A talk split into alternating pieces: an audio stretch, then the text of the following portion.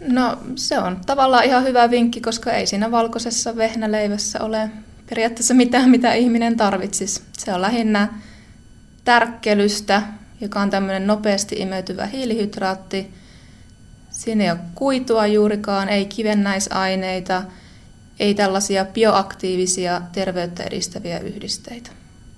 Jos nyt puhutaan vehnästä, niin kyllä minä aina valitsisin sieltä ennemmin sen täysjyväisen version.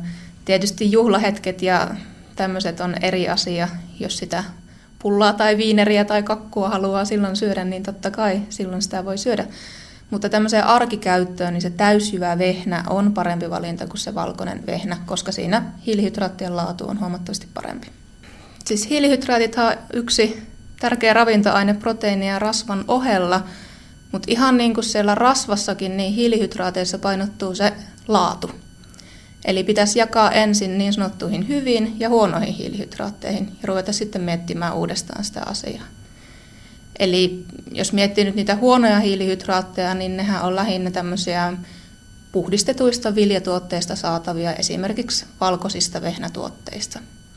Ja taas ne niin sanotut hyvät hiilihydraatit tulee kasviksista, marjoista, hedelmistä ja täysjyväviljatuotteista.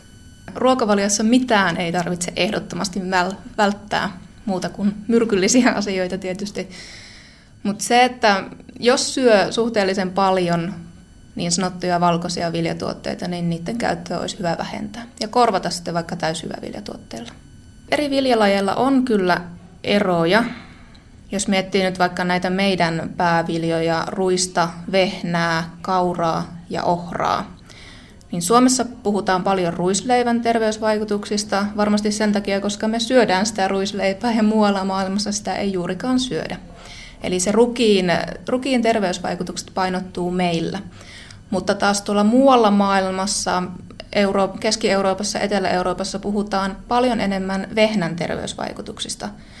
Ja ne vehnän terveysvaikutukset on niitä, mitä on kaikkein eniten tutkittu laajoissa väestötutkimuksissa ja tämmöisissä interventiotutkimuksissakin.